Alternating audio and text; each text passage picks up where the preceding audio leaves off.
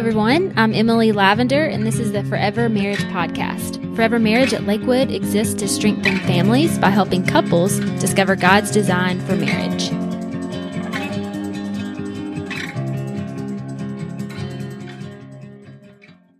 Hey everyone, welcome back to the Forever Marriage Podcast. This is season two, and we are talking about sex in marriage. Six keys to better biblical sex in marriage. So we've done the first episode where we primarily talked about sex being in the context of marriage. God gave it a boundary and it is within the context of covenant marriage. So if you missed that episode, go back and check it out. It's super helpful. Um, yeah. So it's on, on our website and you can check that out. Today we're going to be talking about the biblical purpose of sex. So Scott and Dawn, what is the purpose of sex? Great question. so if if we asked, obviously we can't hear from our listeners right now. What would y'all guess the average person would say? What is the purpose of sex? Crickets. It's nobody. you mean the average person? Yeah, within the church, outside the church, just in general, in our society as we know it right now, what would you think the average person would say is the purpose of sex? I would say probably for fun, For entertainment. fun, entertainment, Maybe. Having kids. Average. having Having kids, I mean, yeah. that's Obvious. So fun, entertainment, just give you something to do if you're bored. Um, having kids, yeah. Anything else? I don't know that. I don't know that the average person has given it much thought beyond that. Do you? Yeah, I think that is a, a key piece. Is that most people, you know, we we find when we're working with couples in our um in our office, it's it's often there just hasn't really been A lot of thought. a given lot to of it. thought given to it Mhm. on the emotional level, the relational level, the mental, the spiritual level. Mm-hmm. And so really that's what we're going to do in this episode, gang, is just kind of lay down what we believe. And this is not an, an exhaustive list. You could probably come up with some others. But as we have just reflected on scripture, as we've looked at what we've understood about God's design as we lay down in episode one, these are what we would consider the, some of the five purposes of of marriage. So, hun, why don't you take us through the first purpose? I don't think I, it really just, I mean, to me, just probably the no brainer of it, just what Emily said, you know, procreation, just mm-hmm. the, you know, the purpose of it is to have children. And so, of course, in the garden and then in that design, you know, it was the instruction given to Adam and Eve to be fruitful and to be, and to multiply. And he meant that, you know, in, in the very literal physical sense of having, babies of filling the earth with humanity. And so, you know, we, we know that that falls into the realm of, of covenant marriage is the, um, is to have children. So, um, but, you know, we, we also know that,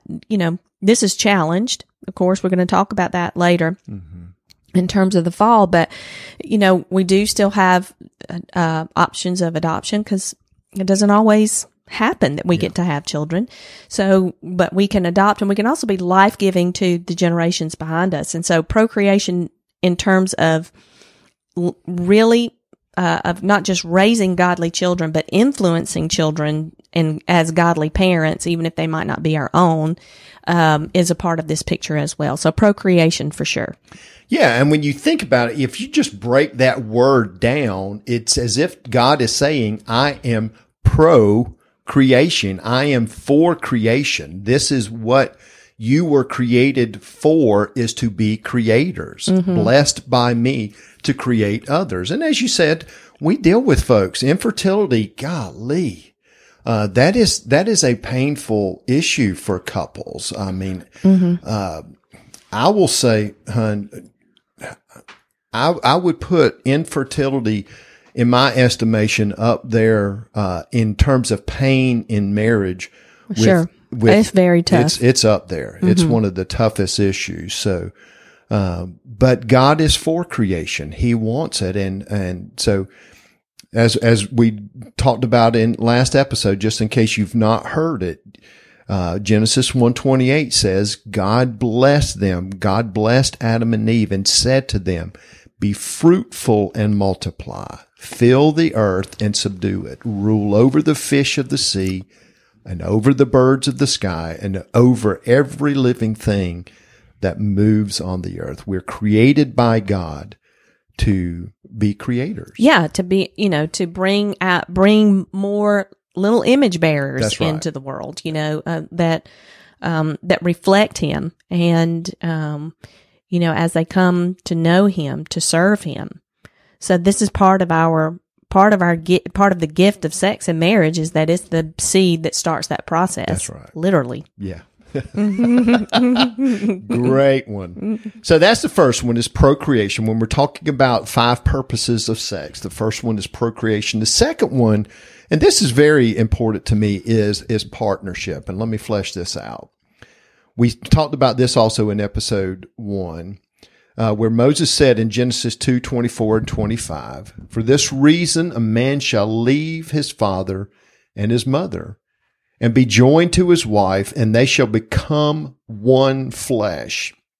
And the man is, and his wife were both naked and were not ashamed. This, this whole sense, we, we talk about it through the lens of covenant marriage, this becoming one, not, uh, just through convenience, not through contract, but through covenant. This covenant literally means one, and we become one flesh, not just in the physical sense of sexuality, but we become one flesh in all aspects, spirit, soul, and body.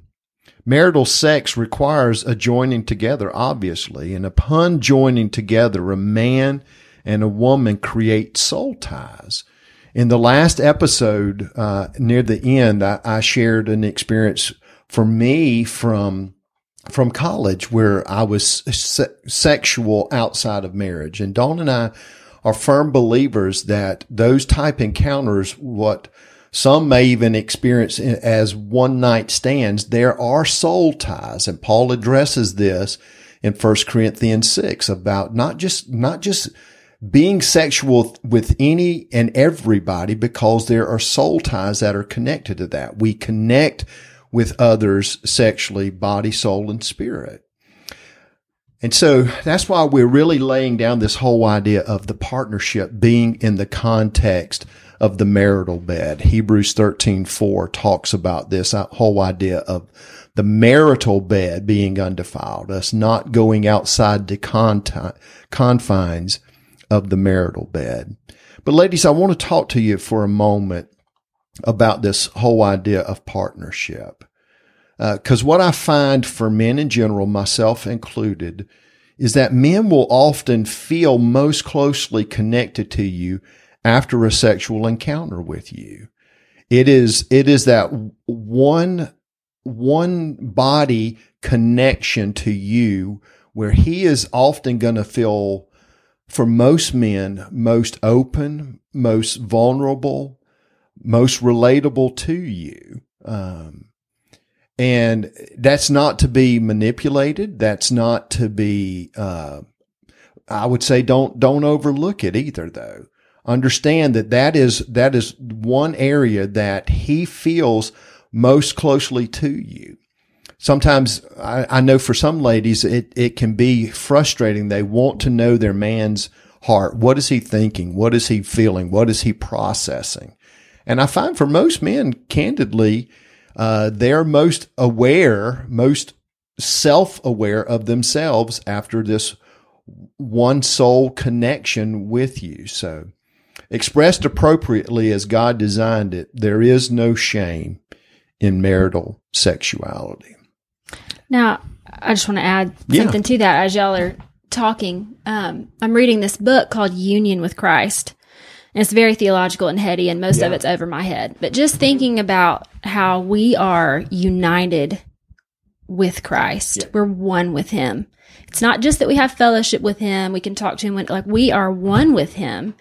And as I'm reading the book, I can't help but think about marriage and how God's given us this picture of intimacy. Like that's just a picture. And, and sex in marriage is as close as it gets, you know, united to your spouse. Um, and that's just a picture of our union with Christ. And so, um, anyway, it's a great book, challenging, but yeah.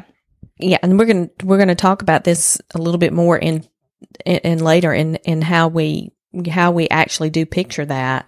Um, for sure, this idea of of partnership is much deeper than just like a partnership to run a three legged race. You know what I mean? It's just, you know, this is this is uh, um this is that uh, deep that ongoing establishment of the bonding process between a husband and a wife. And we talked about this in the last episode, how our bodies respond physiologically, creating that bonding experience. But over the course of, you know, of time, um, and this to be enjoyed for the lifetime, you know, that if you think about how, how often it happens, sexually between a husband and a wife and for the lifetime of the relationship, how much bonding takes place over that period of time where it is difficult to know one person without the other. You know, we've known some couples who've been married for a really, really long time. It's hard to even think of one without the other. There's just almost, there's such a oneness that's evident to the world out there to them. So there's this ongoing life, um, experience of married sex that creates not only a oneness that we that we know but that the world knows as well can see. So we see that two purposes so far are procreation the second one is partnership. The third one as we see it and we've already talked about this we used it through the language of fun but it is to be pleasurable. Solomon puts it this way in proverbs 5 18 and 19 some people will read this and they're like, is this the Bible I'm reading? But it, it's, he says it this way.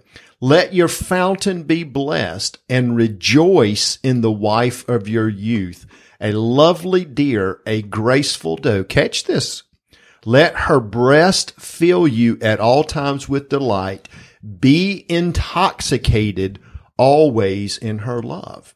And so it is intended, sex is intended by God to be pleasurable for us all. And I want you to understand this. Sexual intimacy is designed for both of your enjoyment. God did not design sex for only the husband to enjoy and the wife to endure. And this is where we're going to be addressing along the way in these episodes. What are our thoughts about this? What, what is our thinking? Uh, we we it's not been uncommon. It's not well, I'll say it this way.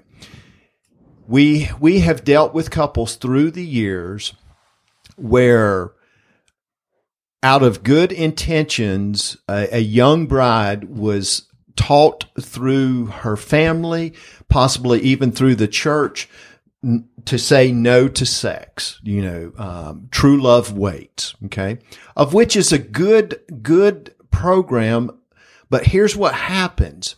When we get these repeated uh, messages to say no, to say no, to say no, and we do so for 18, 19, 20 some odd years, it's not uncommon that Dawn might have a conversation with a young bride that she has had a hard time making that switch mentally to be able to even say yes.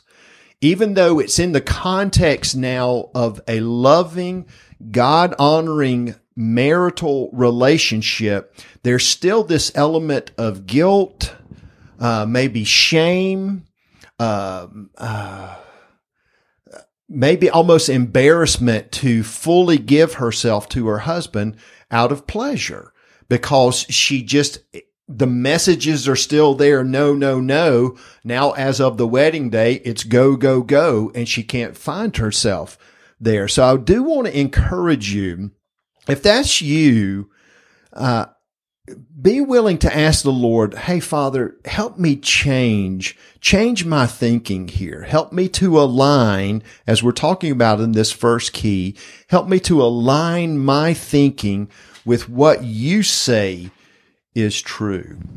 I love what Derek Kidner says in his commentary here on Proverbs. Um, as I, I just read for you from Proverbs 5, verse 18 and 19. He says it is highly important to see sexual delight in marriage as God given. Let me just say to you guys, sexual delight is not Hollywood given. It's not cultural given. It's, it's not even given by your mom and dad. It's given to us by God. And there's a framework. There's a boundary, as Dawn said in episode one, by which we're to function within. He says it is highly important to see sexual delight in marriage as God given. And history confirms that when marriage is viewed chiefly as a business arrangement, not only is God's bounty misunderstood, but catch this, human passion seeks other outlets. And so I just want to encourage us, both male and female, that God has given each of us, the husband to the wife, the wife to the husband, to bring pleasure in a God honoring way to one another. You know, I'm sitting here. I, what caught my attention was reading some of these this verse in Proverbs and of um, be intoxicated. We've been we've had some discussions on sober mindedness, Yes, which we will be talking about Yeah, this later will. on in terms comes of of some of the things that we're going to be talking about later on in the episodes. But where does the Bible encourage us to be intoxicated? right here. That's right. Oh boy. You know what I'm saying? It's like, and that I'm looking up what that word means. It just, it means to be ravished, to be, to reel, as if intoxicated, you know, to be enraptured. And I'm like, okay, God, kudos to you. Thank you. Because this could have just been a simple mechanical, this is how you make children, you know what I mean, mm-hmm. thing. But he says, no, I'm going to encourage you, husband and wife, to be enraptured, to be intoxicated, to experience a reeling in this moment in time together. And I just feel like, okay, that's really, that is really important and encouraging to understand. God designed it for not just we had a good time, but okay, we want to do, you know, this was, this was, can you believe that just happened? You know what I mean? It should be that level, not all the time. And we know it's not going to be like that all the time. Yeah. But you can see in that, hun, just how there has to be a drastic shift in our thinking to even get to that. And I'm talking of people within the church to even think. Yes, that. but but the world has painted the picture of it of the experience of that of intoxicated of the the feeling of intoxication when you're enraptured in one another's arms that happens most of the time outside of marriage That's right. that's that is what the world has told us of that Yeah. is that it that you know that goes away Yeah. but that's not the case necessarily Yeah, which really leads us to the f- fourth one. Mm-hmm. Um, and the fourth one is is one that you've done a lot of work on. I mean, you did a lot of work personally on this, right? Yes, because I think I had, I really just in my own history, my own sexual history, uh, had a, was outside the boundaries a, a good deal. And so, you know, I, my formations about it were not good. And so even after you and I were married and over a period of time, it was just more of a duty to me. And basically that's kind of all you get in terms of teaching from, you know, from the church is this is, you know, this is the responsibility of the wife. And, and really I had a fundamental belief that inside of me of, well, this is more for Scott than it is for me. That's really what I believed. And we, you know, we had young children at the time. I still just had broken ideas about all of it.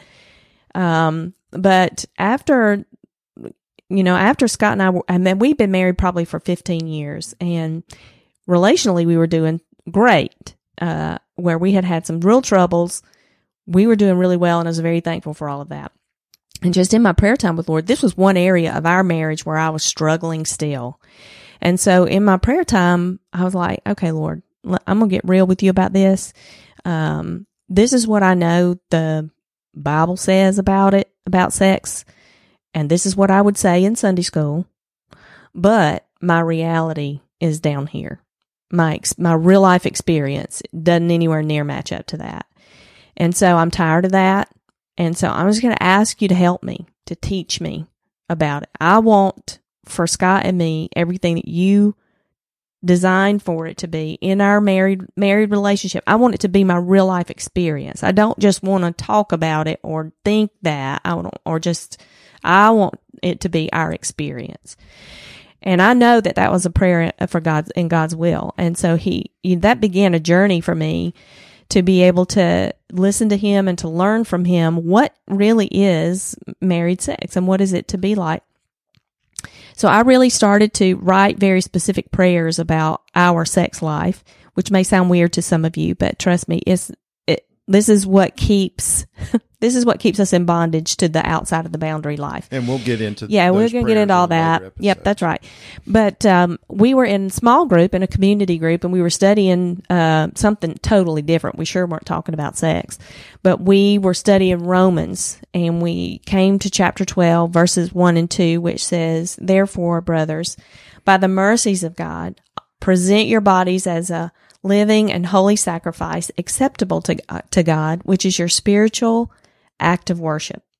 Do not be conformed to this world, but be transformed by the renewing of your mind that you may prove what the will of God is, that which is good, acceptable, and perfect.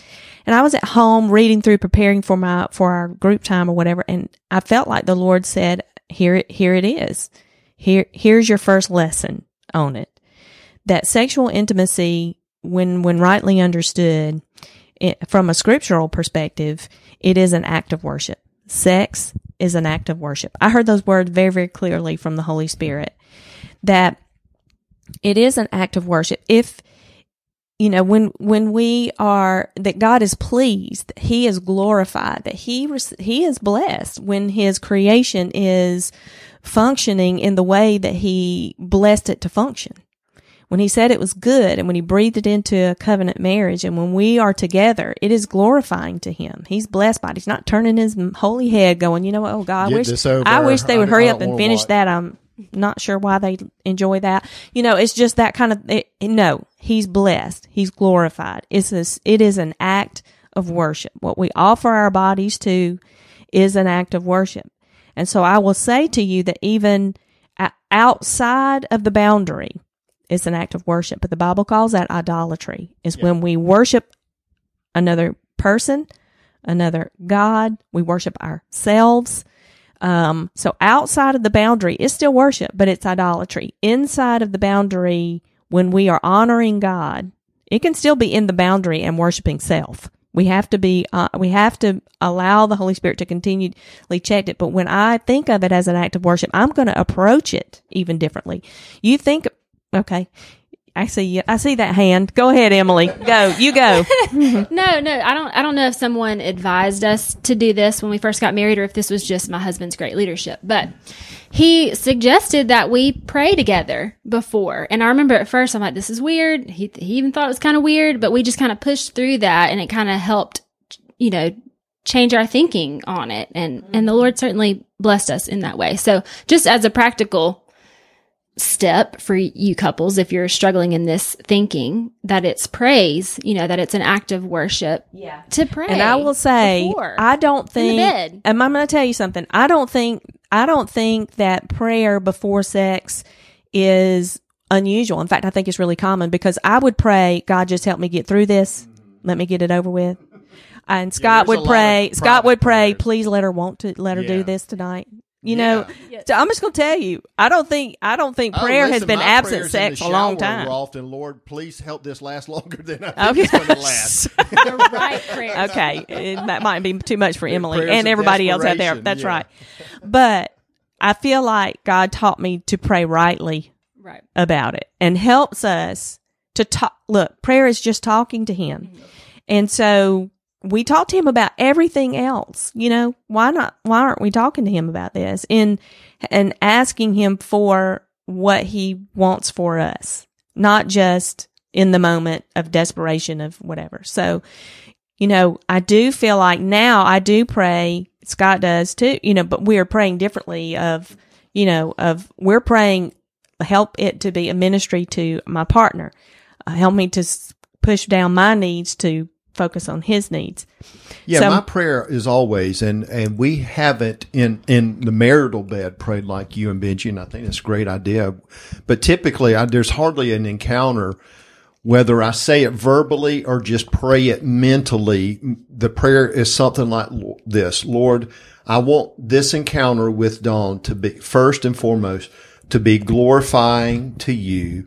Secondly, I want it to be edifying to both of us. I want it to glorify you and I want it to build Dawn up. I want it to build me up. I want it, I want us both to be encouraged, uh, inspired by this, by this encounter. And this is going to be strange to you if you don't understand that sex is an act of worship. That's right. And so as you are, as you think about, well, how do I approach it? How do I approach worship? You know, if you think about how you approach a Sunday morning worship, you know, you come there with your, with your best, you know, in, in the Old Testament, you know, uh, there is always a sacrifice involved in worship. Um, and so even that sort of began to transform my thinking about it a little bit. And it's like, if it's an act of worship, God, how do, how do I personally need to approach this time together? So it is, a, it is a praise to the Father.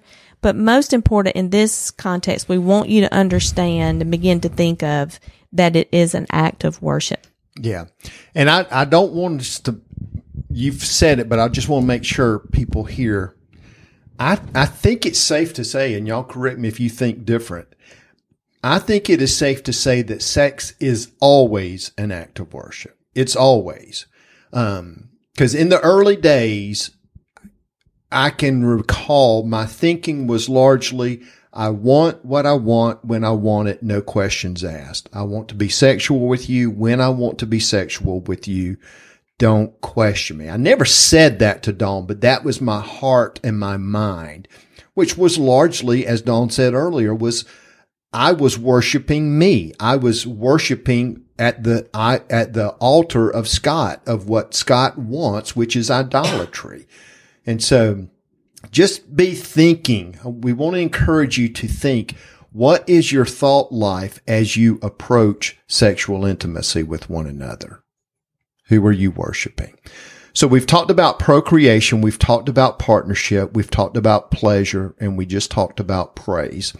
The fifth and final purpose as we see it of, of sex is what M alluded to earlier. We, and we call it a picture. Paul says it this way in Ephesians 5, 31 through 32. For this reason, a man shall leave his father and his mother and shall be joined to his wife and the two shall become one flesh. You can see where Paul is repeating what Moses had written in Genesis 2, 24 and 25. But then he adds this last phrase. He says, this mystery is great, but I am speaking with reference to Christ and the church. And Emily alluded to this earlier in the episode is intimacy between a husband and wife really is intended to be a picture to us and to the world of Christ and the church. If I, if we go back and read Ephesians 5, I am to be to Dawn as Christ is to the church. I am to lead her in a servant leadership way, um, loving her, giving of myself sacrificially as Christ did for the church. That is how I, I, I am to, to lead her. And I believe, honestly, guys, that is how I am to approach sexual intimacy with her is to give of myself sacrificially. And we'll talk about that later. Uh, in in further episodes, where at times sexual intimacy in marriage requires us denying ourselves what we want in order to give to our spouse what they may want and need at that time. So ex- sexual intimacy between a man and a woman in marriage is designed to be a picture of the union of Christ and his bride, the church. Our lifelong fidelity to one another can be a gracious display of the good news of the gospel of Jesus. Only in Christ can unconditional acceptance, love, and respect be granted between a husband and a wife. And as Emily has already alluded to, the ability to do so is an affirmation of our union in Christ. When I'm able to give of myself sacrificially to Dawn, she to me, it is a display of the gospel of Jesus Christ alive and active in both of our lives. So that's the purpose of biblical sex. And we'll come back in episode three because now we're kind of setting up some conversations between the two of you that and we're going to come back in episode three and kind of lay down the foundation of how to have what we call safe conversations five keys to safe relational conversations Awesome. Thank you guys so much. If you're listening and this was helpful to you and encouraging, I would just encourage you to go to iTunes and subscribe to the show. Um, you'll be notified whenever we publish a new episode. And also, while you're there, if it was encouraging to you, just take some time to rate to rate our show um, and give us a helpful review. So, thank you for listening today, and we'll be back with another episode of the Forever Marriage Podcast.